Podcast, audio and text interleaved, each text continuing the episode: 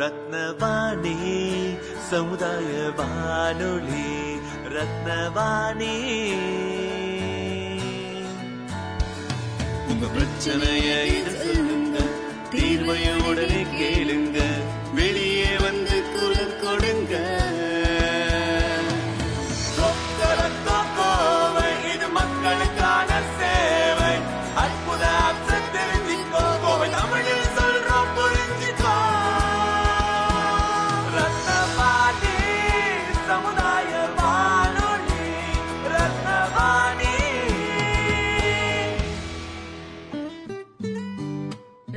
பாணி தொண்ணூறு புள்ளி எட்டு சமுதாய வானொலி ஒலிபரப்பு கோவை ஈச்சனாரி ரத்தினம் கல்லூரி வளாகத்தில் இருந்து ஒலிபரப்பாகிறது.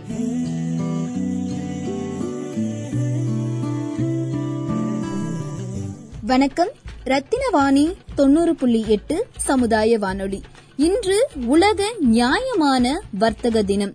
இந்த தினம் ஒவ்வொரு ஆண்டும் மே மாதம் இரண்டாவது சனிக்கிழமை கொண்டாடப்படுகிறது.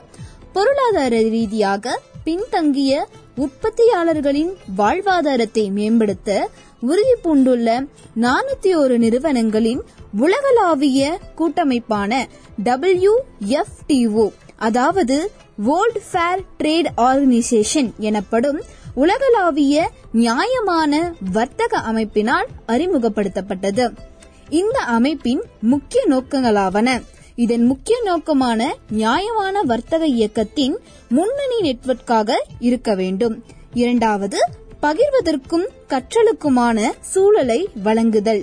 மூன்றாவது நியாயமான வர்த்தக மாதிரியை பற்றிய விழிப்புணர்வை ஏற்படுத்துவதற்கும் மேம்படுத்துவதற்கும் வழக்கமான வர்த்தகத்திற்கு மாற்றுவதற்கு வாதிடுவதற்கும். நான்காவது உறுப்பினர்களுக்கான சந்தை அணுகல் வாய்ப்புகளை உருவாக்குதல். ஐந்தாவது அதன் உறுப்புகளுக்கான பரந்த அளவிலான சேவைகளை வழங்குவதற்கான டபிள்யூஎஃப்டிஓவின் திறனை மேம்படுத்துவதற்காக. ரத்தின வாணி தொண்ணூறு புள்ளி எட்டு சமுதாய வானொலியில் ரத்தின நேரம். வணக்கம் என் பேர் மோகனபிரியா டிபார்ட்மெண்ட் ஆஃப் காமர்ஸ்லேருந்து வந்திருக்கேன். ஸோ இன்னைக்கு என்ன டே செலிப்ரேட் பண்ணுறோம்னா பிஸ்னஸ் எத்திக்ஸ் டே அதாவது தொழில் தர்மத்தை பற்றி என்ன தெரிஞ்சுக்கலாங்கிறனால செலிப்ரேட் பண்ண போகிறோம் அதை பற்றி நம்மளோட பிரதீக்ஷா ஸ்டூடெண்ட் செகண்ட் இயர் ஏசிசியை வந்து சொல்ல வந்திருக்காங்க. வணக்கம். நான் சு பிரதீஷா ரத்தினம் கலை அறிவியல் கல்லூரியில் வர்த்தக துறையில் பிகாம் ஏசிசியை பகிர்கிறேன் இன்று தொழில் நீதி தர்ம நாளில் தொழில் தர்மத்தை பற்றி நான் இங்கே ரெண்டு வார்த்தை பேச வந்திருக்கேன். நம் தேசத்தந்தை காந்தியடிகளோட கூற்றுப்படி வணிகம் என்பது வாடிக்கையாளர் நம்மை சார்ந்தவர் அல்ல. நாமே வாடிக்கையாளரை சார்ந்திருக்கிறோம் அப்படிங்கிறாங்க. அவரோட கூற்றுப்படி இன்றைய சூழ்நிலையில வணிகமும் வர்த்தகமும் மிகவும் நேர்மையாகவும் சரியான முறையிலும் பின்பற்றப்பட்டு வருகிறது.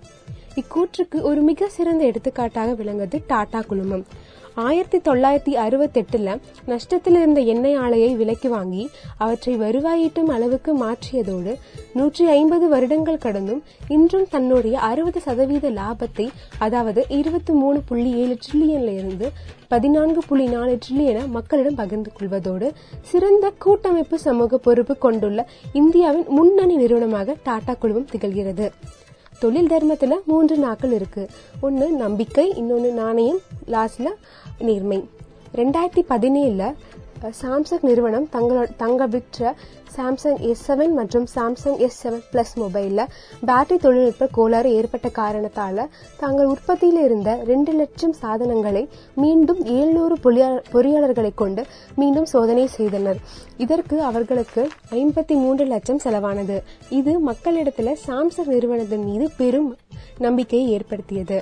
பசித்த வயிறை ருசியார வைக்கவும் ருசியில் தரத்தையும் தரத்தில் மேன்மையையும் பத்து வருடங்கள் கடந்தும் இன்றளவும் மக்களிடையே சேவை செய்யும் சாந்தி சமூக சேவை மையம் நாணயத்தின் ஒரு சிறந்த எடுத்துக்காட்டாக இருக்கிறது. பணத்திற்காகவும் லாபத்திற்காகவும் ஓடும் நிறுவனங்கள் மத்தியில் மனிதாபிமானமும் நேர்மை ஆகியவற்றை எதிர்பார்க்க கூடாது என்று சர்வதேச கார்ப்பரேட் நிறுவனங்கள் தம் எழுதப்படாத சட்டமாக உள்ளது. இதை சிலர் எதிர்த்தாலும் பலர் ஒப்புக்கொள்கிறார்கள்.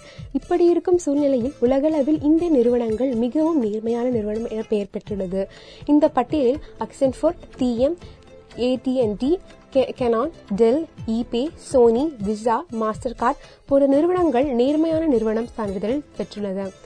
எந்த தொழிலை செய்தாலும் அதற்கென்று ஒரு தர்மம் இருக்கிறது.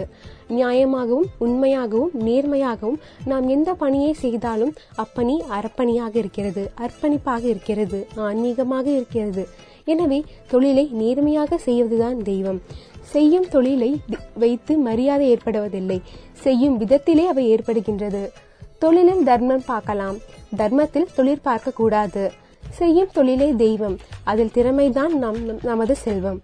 கீதை இதனை யோக கர்மஸ்து கௌசம் என்கிறது. அதன் தமிழ் மொழிபெயர்ப்பானது செய்வன திருந்த செய். செய்யும் தொழிலை திறம்பட செய்வதே யோகம். என்ன தொழில் செய்கிறோம் என்பது விதிவழி அமைவது. எப்படி செய்கிறோம் என்பதே மதிவழி அமைவது. இந்த வாய்ப்பை தந்த தண்டராசர் அவர்களுக்கும் டீன் ஹேமலதா மேம் அவர்களுக்கும் ரத்தினம் கலை அறிவியல் கல்லூரிக்கும் நன்றி தெரிவித்துக் கொள்கிறேன்.